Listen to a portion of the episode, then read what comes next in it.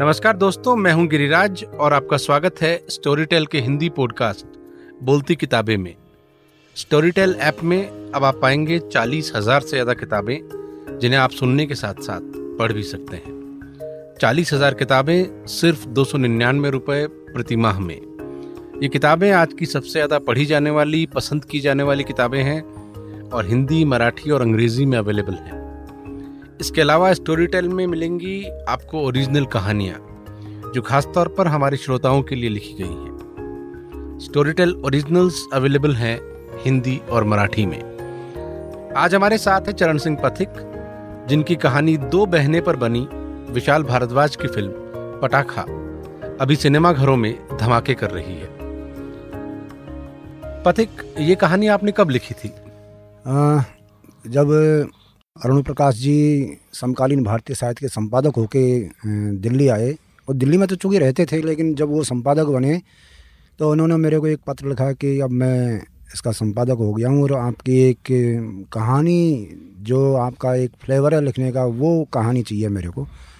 तब मैंने ये दो बहनें कहानी उनको लिख के प्रेषित की थी, और ये 2006 के अंक में, मतलब उस साल 2006 के साल में छपी थी समकालीन भारतीय साहित्य में। और इसकी उस टाइम भी, उस वक्त भी, जो अगले अंकों में जो लोगों की, पाठकों की प्रतिक्रिया, जो रिएक्शन थे, बहुत ज़बरदस्त थे, अच्छे थे। तो 2006 में समकालीन भारतीय साहित्य की किसी अंक में, मुझे अंक का ध्यान नहीं है, शायद 146वां या। दोस्तों, पथिक जिस पत्रिका की बात कर रहे हैं वो नेशनल एकेडमी ऑफ लेटर्स साहित्य अकादमी की पत्रिका है, जिसमें ये कहानी उनकी छपी थी, और ये इन्होंने 2006 के आसपास लिखी थी। मुझे याद है, पर्सनली मुझे इस कहानी को पढ़े हुए कम से कम आज 9-10 साल हो गए होंगे। सो जब आपने ये कहानी लिखी थी तो कोई रियल लाइफ की घटना आपके दिमाग में थी, या आपने प्योरली इसको कल्पना करके लिखा? कैसे लिखा? नहीं, हम जिस कंपाउंड में रहते हैं उसको, हम चार भाई हैं, तो चारों भाई एक ही जगह रहते हैं, उसको हम बाखर कहते हैं। और बाखर में रहते हैं तो चारों भाइयों के चार कोनों में घर हैं और चार चूल्हे जलते हैं चारों कोनों में। तो मेरे एक बड़े भाई हैं जो टेलीफोन विभाग में जूनियर टेलीकॉम ऑफिसर हैं, और एक मेरे से जस्ट छोटा है, वो मिलिट्री में है। तो दोनों भाइयों के दोनों बहनें हैं मतलब, और वो रियल सिस्टर हैं और वो मेरे जो रियल ब्रदर हैं। और वो दोनों बहनें, अब चूँकि चारों भाई अलग अलग रहते हैं तो वो भी अलग अलग रहती थी, हम सभी। पर बहुत छोटी छोटी बातों पे, हम कह सकते हैं कि ऐसी बातों पर जो कोई दूसरा आदमी अगर उनको सुने तो ये कहे, यार ये तो बेवजह लड़ रही है, मतलब कोई वजह नहीं, लेकिन उनको लड़ना होता था। और किसी भी बहाने से वो एक दूसरे की टांग खींचने में पीछे नहीं रहती थी, बहुत छोटी छोटी चीज़ों पर। मैं कई बार उनको ऑब्जर्व करता था, मुझे लगा यार ये शायद 1 साल लड़ेंगी, 2 साल लड़ेंगी या 3 साल लड़ेंगी, कभी तो थकेंगी, लेकिन वो कंटिन्यूस, इस चीज़ को मैं नोटिस करता गया और मुझे लगा ये बहुत इंटरेस्टिंग है। उनके जो संवाद होते थे वो बहुत मौलिक होते थे। मुझे लगा ऐसे संवाद न तो मैं किसी कहानी में पढ़े, न किसी उपन्यास में पढ़े, न किसी फिल्मों में सुने। उनके जो संवाद थे बहुत अद्भुत होते थे। उनका जो मुहावरा होता था, लड़ने का जो तरीका होता था, वो बहुत बेजोड़ होता था, और ये लिखने का कारण भी है। तो आपने जैसी लड़ाई उनकी देखी और जो लैंग्वेज उनकी देखी, वैसी आपने गांव में भी पहले किसी लड़ाई में नहीं देखी थी? हाँ, नहीं, वो उनके जो मुहावरे, वो चूँकि डांग के रहने वाली थी, डांग कहते हैं वहाँ जहाँ पहाड़ है, जंगल है और बहुत सारे खादर हैं, तो वहाँ की एक जो बोलने का जो तरीका है, मतलब वो जो बोलने का उनका जो तरीका था वो बहुत ज़बरदस्त होता था, और ऐसा लगता था जैसे किसी दूसरे के सिर पर पत्थर मारा हो। मतलब वो ऐसा, इतना कड़क बोली में होता था। और वो कहती थी, वो एक ही बाप की थी, एक ही माँ की थी, तब भी वो कहती थी, अगर तेरे बाप को, तेने तेरी मैया का दूध पियो तो आ लड़ देखा। ये तो वो दोनों एक बाप और एक माँ के होते हुए एक दूसरे को माँ बाप के नाम पे चैलेंज करती थी। अच्छा, तो वो लड़कियाँ अगर रियल लाइफ में हैं तो उनको मालूम है कि उनकी ज़िंदगी फिल्म बन गई है? नहीं, हाँ, फिल्म का तो मालूम है, लेकिन हुआ एक, जब वो कहानी 2006 में उसमें छपी समकालीन भारतीय साहित्य में, मुझे भी अच्छा लगा, चूँकि वो एक कहानी बहुत अच्छी लगी लोगों को, तो मैंने बताई तो किसी को वो कहानी नहीं, उनको मैंने पढ़वाई। लेकिन 2010 में जब पीपल के फूल संग्रह में वो कहानी आई, उस संग्रह के आने के बाद भी एक साल तक मैंने वो किसी कहानी, मैं अपने बड़े भाई को किताब किसी को दी नहीं। लेकिन फिर चूँकि हमारे बड़े भाई भी शौकीन थे पढ़ने के, तो उन्होंने पढ़ी, फिर उनके बच्चों ने पढ़ी, फिर उन्होंने उनको भी सुनाया, तो वो खूब हंसी। मतलब उस टाइम मुझे लगा अब इनका जवाब बुरा नहीं लगा ना, हाँ बुरा नहीं लगा, लिख दिए हाँ हाँ। लेकिन अगर मैं हाथों हाथ बताता जब छपी तो हो सकता है उनको बुरा लगता। अच्छा, लेकिन मैंने 4-5 साल बाद बताया।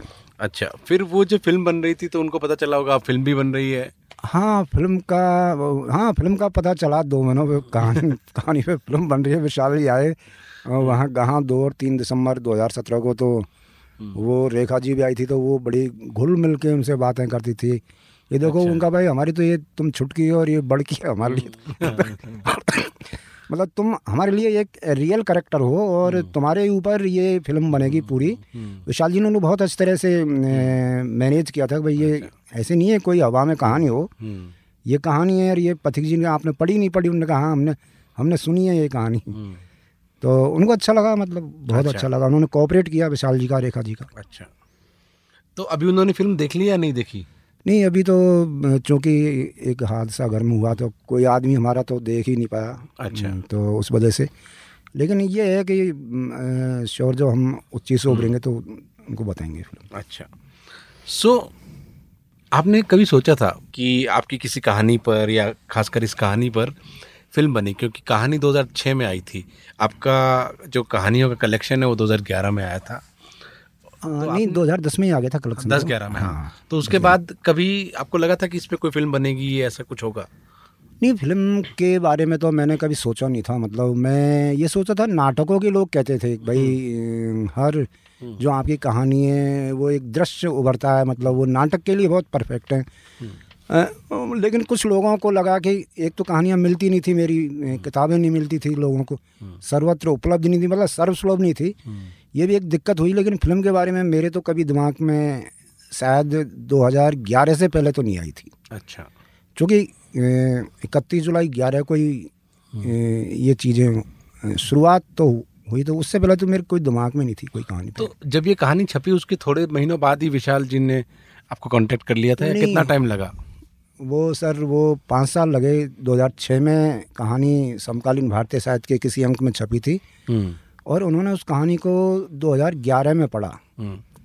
और उनका एक असिस्टेंट है आदित्य निम्बालकर, तो 31 जुलाई को हम प्रेमचंद जयंती मनाते हैं और हम उस वक्त 2011 में हिंदी ग्रंथ अकादमी के जो कार्यालय झलाना में, वहाँ मना रहे थे। तो मैं जब जगतपुरा से रवि तोशनीवाल के साथ आ रहा था मोटरसाइकिल पर, तब उनका फ़ोन आया था। अच्छा, तो उन्होंने कहा यार विशाल जी को ढूंढते मतलब आप मिल ही नहीं रहे। आदित्य ने कहा ये कहानी इतनी अच्छी लगी सर, बहुत देर तक हंसते रहे विशाल जी। और हमने फ़ोन किया था, जो कहानी में मैगजीन में जो फ़ोन नंबर प्रिंट थे उस पर फ़ोन किया था, वो तो कहीं दूसरी जगह लगा। आपके छोटे भाई को कोई नौकरी करता है CRPF में, फिर उन्होंने नंबर दिए, तो 1-2 दिन तो हमारे इसी तरह गुजर गए। अच्छा, आपको ढूंढने में। तो वहाँ पे आपसे आके उनके एक असिस्टेंट मिले? नहीं, मिले नहीं, उनका फ़ोन आया। मतलब उनका फ़ोन आया उनका असिस्टेंट। अच्छा, कि आपने कभी मुंबई देखी क्या? मैंने कहा यार मेरे तो बाप दादों ने मुंबई नहीं देखी। कभी गए क्या? मैंने की इरादा है का जाने का? मैंने कहा यार मुंबई किसको ख़राब लगती है, सारे लोग मुंबई की तरफ दौड़ते हैं, मौका मिलेगा तो हम भी चले जाएंगे। अच्छा, तो उन्होंने कहा अभी आपकी कितनी किताबें हैं? तो मैंने कहा अभी तो 2 संग्रह हैं। उस वक्त मेरे 2 संग्रह थे, बात ये नहीं है पीपल के फूल। तो उन्होंने पता सेंड किया, मतलब जो छोटे छोटे मोबाइल थे उस वक्त। तो मैंने कहा यार ये कोई मित्र मजाक भी कर सकता है, क्योंकि लोगों के बीच में बहुत मजाक चलती है। क्यों हमारा जो मेरा तो ये है कि मैं तो सपने ऐसे देखता था, हालांकि कहता नहीं था, लेकिन वो स्टाइल हमारी हुई रहती थी फिल्मों जैसी। तो मैंने रवि जी को आप जानते हैं, रवि तोशनीवाल। हाँ, जानता हूँ। तो वहीं रुका था उनके घर पे। शाम को मैं पहुंचा, मैंने यार रवि तुम्हारे कंप्यूटर पे चेक करो, ये जो ओसीवारा, ये ओसीवारा 5-6 मंजिल की पत्नी कौन सी बिल्डिंग है, उसमें विशाल का दफ्तर है क्या? तो उन्होंने जो पता चेक किया तो उनका हाँ विशाल जी का ही दफ्तर है। आपको कंफर्म हो गया कि हाँ सही जगह से है। तो मैंने कहा किताबें सेफ पहुँच जाएंगी। हाँ, लेकिन बिल्कुल भेज सकते हैं। अच्छा, तो इस तरह से ये बातचीत शुरू हुई उसके बाद आपकी विशाल से खुद से मुलाकात कब हुई? क्योंकि जेएलएफ में 2012 में मैं भी पार्टिसिपेट था, स्टोरी टेलिंग में था, मेरे साथ में स्टोरी टेलिंग के लिए डॉक्टर लक्ष्मी शर्मा थी और एक नवतेज सरना थे और दीप्ति नवल थी और एक मैं था। स्टोरी टेलिंग में हम चार थे और तीनों को जब तीनों कहानी अपनी पढ़ चुके थे तब मैं चौथे नंबर पर मैंने कहानी पढ़ी थी फिरने वालियाँ, और मेरे सामने गुलजार जी बैठे हुए थे तो मैंने उनके सामने वो कहानी पढ़ी और वो उस कहानी में लोगों को भरपूर आनंद आया, मतलब जितने ठहाके लगे लोगों ने तालियां बजाई तो वो गुलजार जी भी बहुत प्रसन्न हो रहे थे कि यार बताओ ये तीन कहानी पढ़ चुके लेकिन कुछ हुआ नहीं, अब ये पढ़ रहा तो बड़ा इंटरेस्ट आ रहा लोगों को।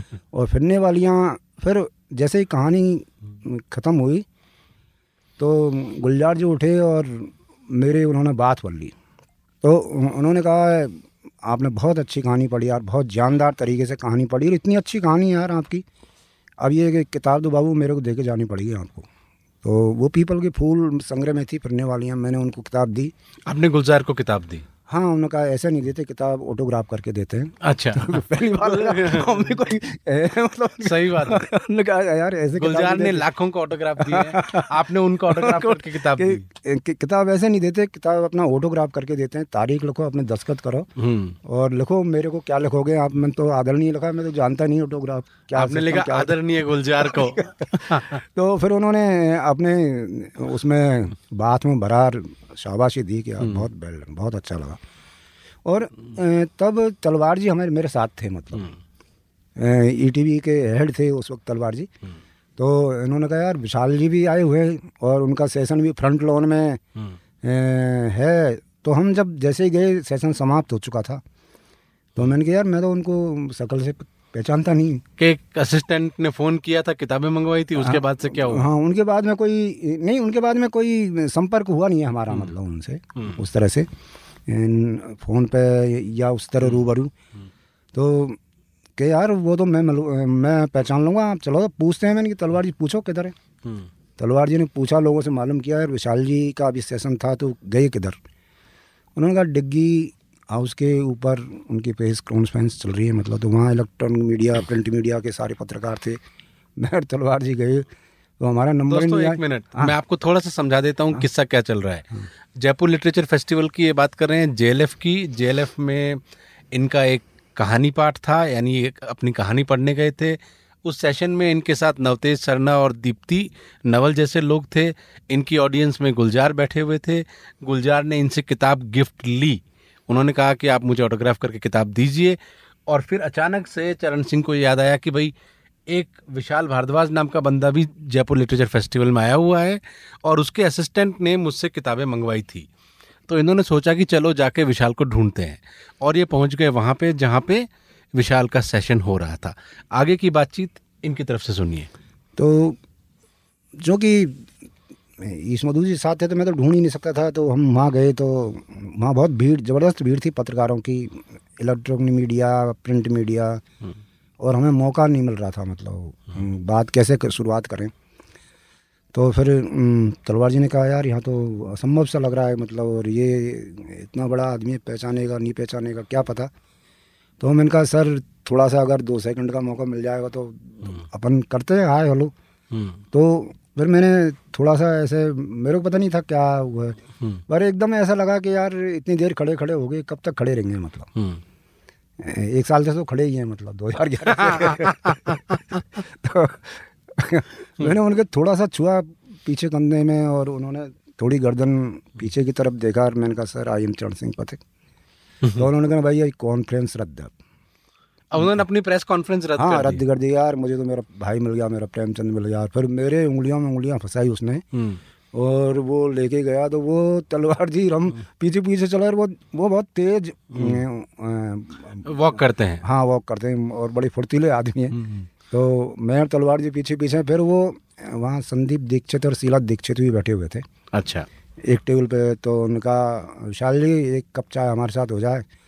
मानी भाई अब चाय पीने का टाइम नहीं है, मेरा भाई मिल गया मुझे, अच्छा है ना। और फिर हम वहाँ तक आए, शायद जो एंट्री होती है डिग्गी हाउस में वहाँ तक। उन्होंने कहा अभी तो मेरी फ्लाइट में जल्दी है, फ्लाइट मुझे जाना है, लेकिन आई एम श्योर मतलब हम मुझे बक्खड़ बहुत अच्छी लगी। आपका गांव कितना दूर है यार, आपके गांव आऊँगा फिल्म बनाऊँगा तो।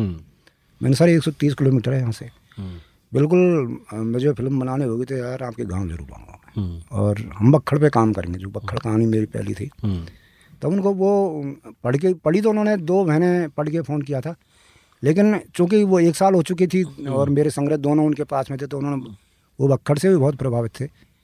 उन्होंने कहा सर मुझे तो स्क्रिप्ट लिखना आता नहीं है। मानी कि स्क्रिप्ट आपको नहीं लिखनी, आपको तो नोवेलो लिखना है, वो तो आप कर ही लोगे। हाँ मैंने सर वो तो भले 1000 पन्ने लिख दूँगा, तो वो तो हमारा काम लिखना था। तो यानी कि बिल्कुल ये मेरा वादा, हम साथ काम करेंगे। तो 2012 की बात है, 2012 में जयपुर लिटरेचर फेस्टिवल में वो आपसे मिलके चले गए। हाँ, उसके बाद क्या हुआ? उसके बाद बड़ा देखो ऐसी चीज़ें होती हैं कभी कभी। हाँ, तो उसी में गज्जी मिल गया मेरे को, गजेंद्र श्रोत्रिया। तो ये भी था उनका, अपन करते हैं कुछ काम, तो उनका यार अच्छा मैं इसलिए कर रहा हूँ बीच में थोड़ा सा गज्जी का जिक्र कि उसी दौरान मेरे को रामकुमार ने इनसे मिलवाया था। ओके दोस्तों, रामकुमार सिंह हिंदी के लेखक हैं और इन्होंने कुछ दिन पहले सरकार 3 लिखी थी, और गजेंद्र श्रोत्रिय फिल्म निर्देशक हैं। उनकी एक फिल्म बहुत मकबूल हुई है राजस्थानी में, और अभी वो एक और फिल्म बना रहे हैं चरण सिंह पथिक की कहानी पर। सो ये आप लोगों के लिए रेफरेंस है जो सुन रहे हैं उनके लिए। जी, तो उन्होंने कहा यार अपन बनाते हैं, अपन काम करते हैं कहानी पे, कोई सी कहानी पे, लेकिन अपने पास तो रुपया ही नहीं है यार ज़्यादा। मैंने भाई रुपया तो कोई नहीं मांग रहा आपसे, 1 रुपया है क्या आपके पास में? हाँ, तो मैंने 1 रुपया का सिक्का दे दिया अपन को तो बस। अच्छा, आपने 1 रुपये में गज्जी को कहानी दे दी? ना उस वक्त मैंने कहा यार 1 रुपया का सिक्का दे दे। वो शाम का वक्त था, तो उनके यार क्या रामगौन ने कहा ये मुकर जाओगे आप? मैंने कहा भाई मैं तो मुकर नहीं सकता, मतलब है ना गज्जी फिल्म बनाने से मुकर जाओ वो बात है। तो मैंने 1 का सिक्का पहले मेरी जेब में धर दो आप, तो दिया उन्होंने 1 का सिक्का। तो सबके अच्छा। पास रहता ही है वो, नहीं वो 1 का सिक्का तो मिल ही जाता है। ये तो गजब ही डील हुई आपकी। तो फिर वो कसाई की नीम इस तरह से लगी। अच्छा, तो कसाई अब पूरा होने वाली है? हाँ, उसका पोस्ट प्रोडक्शन में थोड़ा बैकग्राउंड स्कोर और कलरिंग का थोड़ा सा काम बाकी है। अच्छा, तैयार। लेकिन इस बीच में पटाखा तो पूरी हो गई? हाँ, इस बीच में पटाखा पूरी हो गई, और 2012 से 2017 ये मतलब करीब 5 साल का जो वक्त था, तो मैं अपनी तरह से बहुत कहानियाँ लिखता रहा। ये मेरे दिमाग में थी कि यार विशाली ने 4 साल हो गए अब तक कोई संपर्क ही नहीं। मैं संपर्क करता था आदित्य से, तो करें सर अभी बहुत बिजी हैं।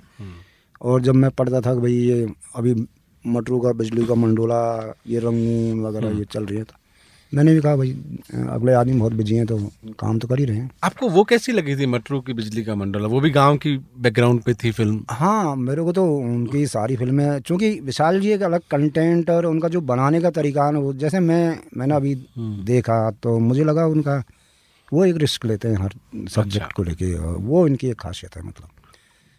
बाकी तो मुझे पता नहीं, क्रिटिक को तो सबको अच्छी लगी, अब दर्शक क्या फैसला करते हैं यार। जी, सबसे बड़ी बात। सो 2017 में फिर वापस उन्होंने आपसे बात की? हाँ, ऐसा हुआ कि 15 मार्च को उनका फ़ोन आया 2017 में।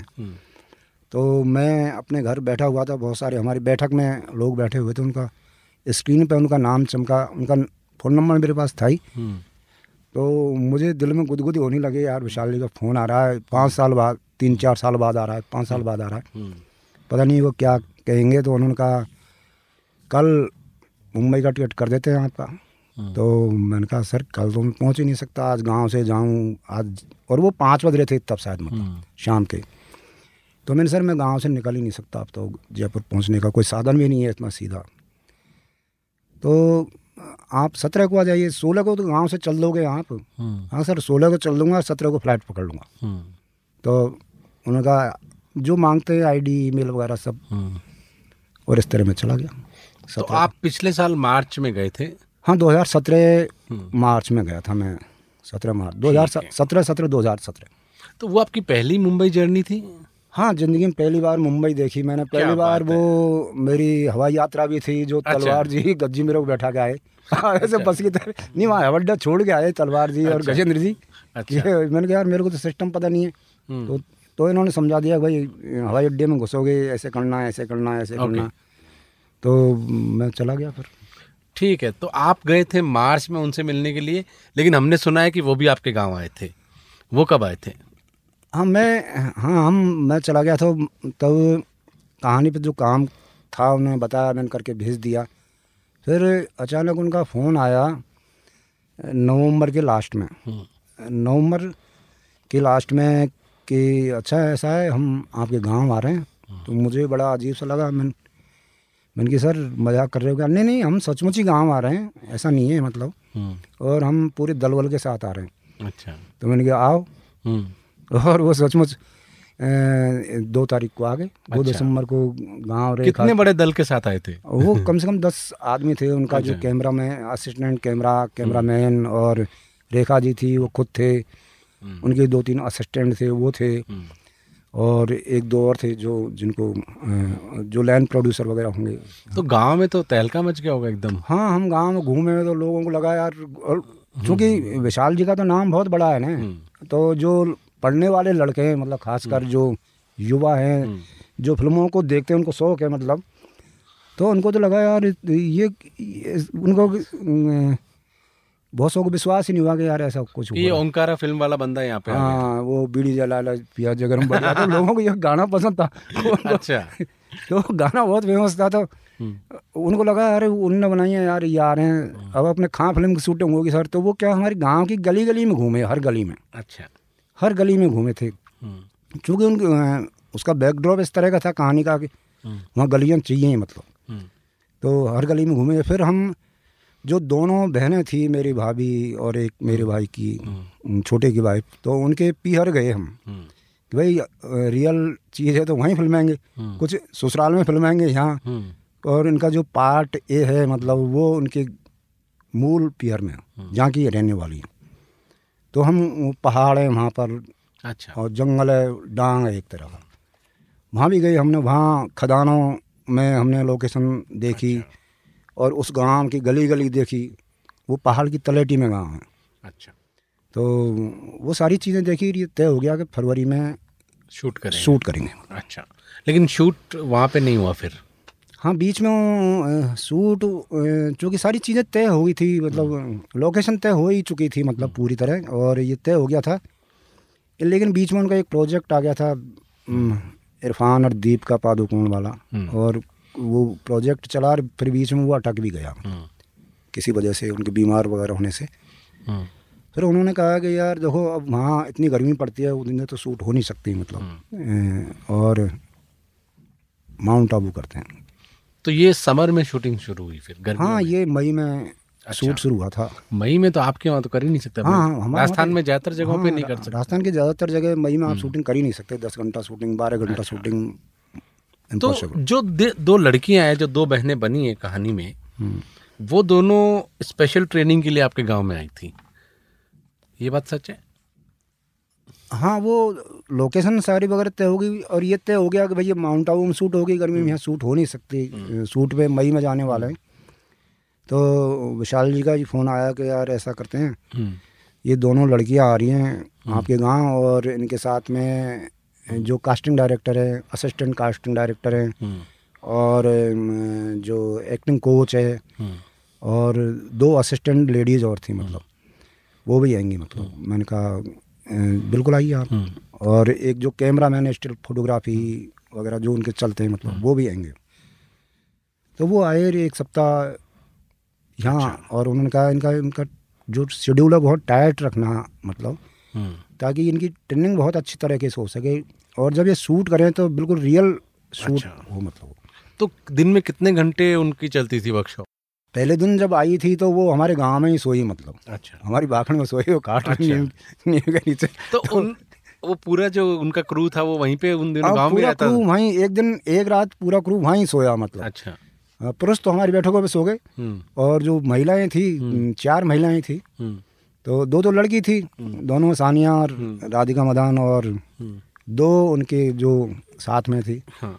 तो वो तो वहीं बाखड़ में चारों सोए मतलब। अच्छा। और अब जो एसी में सोने की आदत है, और बहुत फ्रेशनेस जगह हो, और वो बेचारे खुले में सोए, तो उनको वो अजीब लगा। कि दूसरे दिन उन्होंने कहा कि सर आपको एतराज़ नहीं हो तो हम श्री महावीर जी जाके होटल कर लें, हाँ मैंने कि मेरे को तो कोई एतराज़ नहीं है, मेरे को तो यहाँ भी तुम 2 महीने रखो 4 महीने रखो तब भी कोई एतराज़ नहीं। अच्छा तो उनकी जो साथ आई गज़ल और बीजल उनका सर थोड़ी इनका थक जाएंगी या कुछ उनको फुल रेस्ट मिल नहीं पाएगा क्योंकि वहाँ तो लगातार 1 बजे तक नहीं सोन देंगी, बात करेंगी और होते खां की है कैसे आई है और कैसे कैसे करें कहाँ फल क्या क्या होता है। गाँव की औरतें उनसे बात करने लगती थी। तो हमारी बाखड़ में बहुत औरतें आ जाती थी तो उनको सोने भाई पहली रात आई तो उनको 2 बजे तक बात है लेकिन सर यहाँ तो पूरी रात ही नहीं सोने देंगी। अच्छा तो इनको तो उन्होंने फिर अपने लिए होटल ढूंढा। हाँ फिर उन्होंने कहा मैंने उनका 5 बजे सर हम आ जाएंगे तो सुबह 5 बजे वो आ जाते थे। अरे वाह 5 बजे तो ये कहते मतलब उन्होंने ये शहरी जो रंग ढंग बोली भाषा चाल ढाल सब छोड़ दिया था। अच्छा टोटल और राम राम सा 5 बजे तो ये था कि अच्छा, राम राम सा अरे हमको आगे जगाती थी चाय पी लो भाई चाय बन गई। अच्छा, वो आपको आके सुबह राम राम सा करके चाय हाँ भैया चाय बन गई चाय पियो। अच्छा तो ये सब 1 हफ्ते तक चला वहाँ पे। हाँ एक महावीर जी में उनको होटल मिल गया ठीक ठाक। हाँ उनको जगह अच्छी मिल गई थी। ओके सो आप ये बताइए उनकी ट्रेनिंग में एग्जैक्टली होता क्या था? वो सुबह 5 बजे आपके पास आ जाते थे, बाकी उनका दिन कैसे गुजरता था फिर? हमने क्या एक कागज़ पे जिस दिन पहले दिन ही हमने एक कागज़ पे उनका शेड्यूल बना लिया था ये इतने बजे तक ये इतने बजे तक ये। तो वो 5 बजे आ जाती थी। 5 बजे चूँकि ऐसा वक्त होता था सुबह का जो भैंसों का वो बाड़े का वक्त होता था मतलब, तो वो जाती थी बाड़े में और भैंसों का गोबर इकट्ठा करती थी। अच्छा हाँ बाकायदा मतलब जिस तरह से अपने हाथ से। हाँ वो झाड़ू से फिर अपने हाथ से उठाएंगी परात में डालेंगी।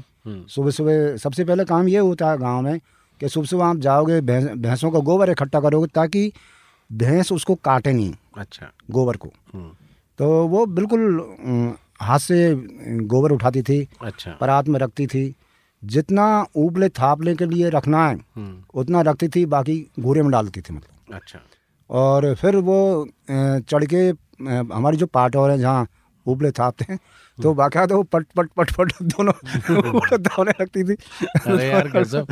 हाँ ये तो गजब ही ट्रेनिंग है। हाँ, ये तो एक्टिंग का गजब ही स्कूल है और बड़े गजब के वो उन्होंने कहा बस देखो पति जी हमने कितने हमारी पत्नी को बताती थी छोड़ भाई पत्नी को बताती थी देखो मैंने कितना गोल बनाया है, ये देखो मेरा कंडा कितना अच्छा है। वो होड़ पे बनाती थी कौन अच्छा कंडा बनाया मतलब तो कौन अच्छा बनाती थी दोनों में से। हाँ नहीं दोनों परफेक्ट थी। सानिया थोड़ी जल्दी सीख जाती थी कि हरियाणा सीखा ही दंगल में। अच्छा उसके फिर वो भैंसों को चारा डालती थी बाकायदा और फिर वो दूध भी निकालना सीखा। हाँ दूध भी निकालना सीखा उन्होंने। ये पहले उनके ये दूखे जो अंगूठे थे इस तरह 1-2 दिन तो दूखे लेकिन फिर उनके हैवी चूल हो गए मतलब। वो फिर वो झाड़ू लगाती थी घर में और झाड़ू लगा अपना अपने आंगन मार के भाई इसमें झाड़ू तू लगाएगी इस घर में मैं लगाऊंगी। okay. इस तरह से और फिर वो रोटी करती थी। अच्छा दोपहर की रोटी करती थी, रोटियां बनाती थी। हाँ रोटियां बनाती थी कभी श्रीलंका का नक्शा कभी नेपाल का नक्शा। अच्छा तो लेकिन फिर धीरे 1-2 दिन में फिर वो गोल भी बनाई उन्होंने। अच्छा और खिलाई भाई मेरा देखो। तो आपको क्या लगता है विशाल ने उनको इस तरह की ट्रेनिंग के लिए क्यों भेजा?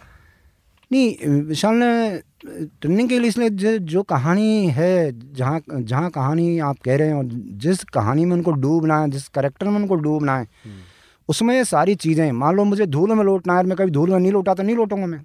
मान लो मुझे गोबर में गिरना है गोबर फाइट है उसमें तो मुझे गोबर में लड़ना है तो मैं अगर गोबर से परिचित नहीं हूँ गोबर की गंध से परिचित नहीं हूँ तो मैं बहुत मुझे मुश्किल हो जाएगी मतलब। तो वो सारी चीज़ें तैयारियाँ मतलब रोटी करना शाम को नाचना 1 घंटे का ब्रेक होता था उनका 1-1.5 घंटे का लंच ब्रेक उसमें स्क्रिप्ट पढ़ना। मेरा काम मेरा तो ये था उनको स्क्रिप्ट पे उनकी भाषा ठीक करना हो। वो अपना अपना रोल पढ़ती थी अपने डायलॉग्स बोलती थी और कहीं उनको रुकावट या लहजे में कोई बनावटीपन तो आ रहा है तो वो बनावटीपन ठीक करना या कोई शब्द में आप थोड़े डिफरेंट तरीके से बोल रहे हैं वो ठीक करना। वो 1 घंटे का सेशन होता तो था। उन्होंने जो आपके उधर जो राजस्थानी का जो लहजा है वो सीख लिया? हाँ चूँकि हमारे उधर की भाषा राजस्थानी है नहीं है ना वो राजस्थानी है ही नहीं, राजस्थानी नहीं कह सकते आप। हमारा उधर का जो बोली का जो है वो उसमें कुछ ब्रज मिला हुआ है कुछ माड़ की भाषा मिली हुई है ना तो इस तरह की चीज़ें मिली हुई हैं उसमें। तो वो थोड़ी कड़क सी है मतलब और थोड़ी हरियाणा के भी उसमें कुछ तो ब्रज और हरियाणा की मिली जुली भाषा। हाँ, और चूंकि हमारी उधर पूर्वी राजस्थान की बोली की वो तीनों की ट्रेनिंग होती थी। अच्छा, ठीक है। एक तरह से देखा जाए तो पूर्वी राजस्थान और ब्रज और हरियाणवी ये तीनों से मिली हुई भाषा है जो वहाँ पे बोली जाती है। हाँ, हाँ, तो लड़कियों ने पकड़ ली वो भाषा। हाँ, उन्होंने मेहनत की, बहुत ज़बरदस्त मेहनत की। वो चूँकि गाँव में वही भाषा बोलती थी। अच्छा। जो हमारे वहाँ बोली जाती है। अच्छा। उन्होंने क्या कू अगर मगर अंग्रेजी वगैरह सब छोड़ दिया। अच्छा। पहनावा वही पहनती थी, लुगड़ा वगैरह, वो घाघरा वही पहनती थी, मतलब वही पहन के वो पानी लाती थी कुएं पे से भर के।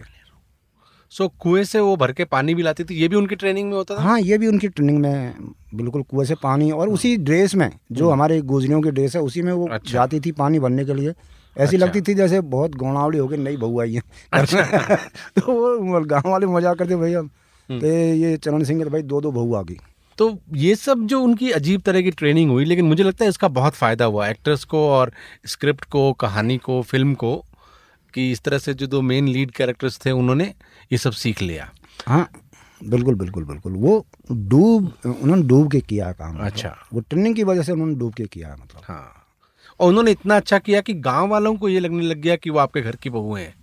हाँ, श्योर, मतलब उन्होंने वो पानी को जाती लगती नहीं थी कि यार शहर की लड़कियां जो पानी ला रही हैं। अच्छा। हाँ, इतनी अच्छे तरीके से 2-3 दिन में तो भाई साहब वो अपना आप खींचती ऐसी फटाफट। और अपने एक दिन तो वो जैसे अपन अलग थलग बिना हाथ लगाए चरुआ चरी या मटका ऊपर नीचे रखें और गिरने नहीं देते। एक आध दिन तो उनसे गिरे, मतलब, लेकिन 2-3 दिन बाद वो तो परफेक्ट ऐसी लगी, नई बहू पानी लेके आ रही है। अच्छा। हाँ, तो फिर ऐसा नहीं हुआ कि इनको यहीं रख लेते? नहीं, हम क्या, वो जिस दिन पहली बार पानी भर के लाई, हमने कहा अगर नई कोई पानी भर के लाती है उसको हम झेड़ बोलते हैं, तो उसमें सिक्का डालते हैं जब आपके घर में प्रवेश करती है। तो मैंने मास्टरनी से कहा, यार एक सिक्का तो ला भाई, इनके सिक्का डाल, मतलब ये एक सगुन है, मतलब भरी झेड़ तुम्हारे घर में आ रही है और पानी की। और ये बिल्कुल सगुन होता है कि जब कोई नई औरत भरी झेड़ लेके घर में प्रवेश करती है तो घर की जो मालिकिन है उसको एक सिक्का घेरती है उस पानी में। अच्छा। तो उसने घेरा सिक्का। तो आपकी पत्नी ने उनके लाए हुए पानी में सिक्का डाला। हाँ, वो झेड़। अच्छा। झेड़ बोलते हैं जो ऊपर नीचे रखी रहती है, बर्तन रखे थे पानी के। अच्छा। हाँ, वो किया तो पूरी झेड़ जो थी उसमें उन्होंने सिक्का डाला। अरे वाह, ये सगुन के भाई फिल्म अच्छी जाए, वो सारी चीजें बहुत सारी दिमाग में। ओके, सो ये जो बहू हैं उन्होंने आपके घर कई दिन काम भी कर दिया एक तरह से। हाँ, खूब काम किया सर, वो काम करती थी। अच्छा। कुल मिला के फाइनली अब वो पॉइंट आ गया है जब फिल्म जो है वो सिनेमा घर में है और जिन लोगों ने भी देखी है वो सब कह रहे हैं कमाल की फिल्म है और बहुत मतलब एक नई तरह की फिल्म है। ऐसी फिल्म काफ़ी समय से लोगों ने नहीं देखी है। हाँ, आपको समय नहीं मिला अभी तक फिल्म देखने। हाँ, मेरे कुछ वजह थी जो हाँ नहीं मिल सका। तो मुझे उम्मीद है आप जल्दी फिल्म देखेंगे। और इस बीच में जैसा हमने बात की, आपकी एक और कहानी पे फिल्म आने वाली है कसाई पे। सो कसाई पे ये जो दो कहानियां हैं अब इन पे आपकी फिल्म बन जाएगी। मुझे लगता है कि अब वो समय आ गया है कि आपकी किताबें पाठकों को सब जगह आराम से उपलब्ध हों। तो इसके लिए क्या कोशिश चल रही है? नहीं, मैं तो क्या कोशिश करूं, अब लोग संपर्क करें भाई हम छाप देंगे। छाप दो यार जी। सो स्टोरीटेल के पार्टनर प्रकाशकों, अगर आप ये बात सुन रहे हैं, अगर ये पॉडकास्ट आप सुन रहे हैं, तो हिंदी के इस बेहतरीन कथाकार की किताबें अब आम लोगों तक बहुत आसानी से मिले, इसकी कोशिश हम सबको मिलकर करनी चाहिए। और बहुत बहुत शुक्रिया चरण सिंह आपका कि आज आपने ये बातचीत करने के लिए टाइम निकाला। इस बातचीत में इन्होंने 1-2 बार तलवार साहब, तलवार जी और ईश मधु कहकर जिक्र किया है। मैं उनका भी शुक्रगुजार हूँ स्टोरीटेल की तरफ से, क्योंकि आज के इस कॉन्वर्सेशन को ऑर्गेनाइज करने में ईश मधु तलवार साहब जो जाने माने जर्नलिस्ट और लेखक हैं उनका बड़ा कंट्रीब्यूशन रहा है। Thank you so much. आपसे आपका भी धन्यवाद गिरिराज जी, मतलब आपको यार करना चाहिए। हमने आपसे 1 रुपया भी नहीं लिया, हम आपको 1 रुपये से थोड़ा ज्यादा ही देंगे कुछ। क्या बात है, थैंक यू सो मच। खर्चा पानी मिलता रहे यार, लेखक का काम चलता रहे, बेचारा हिंदी का लेखक है। नहीं, आप हिंदी के लेखकों को उनकी असली कीमत मिलनी चाहिए। थैंक यू सो मच दोस्तों, सुनते रहिए स्टोरीटेल। बोलती किताबें में फिर लौटेंगे आपके साथ। धन्यवाद।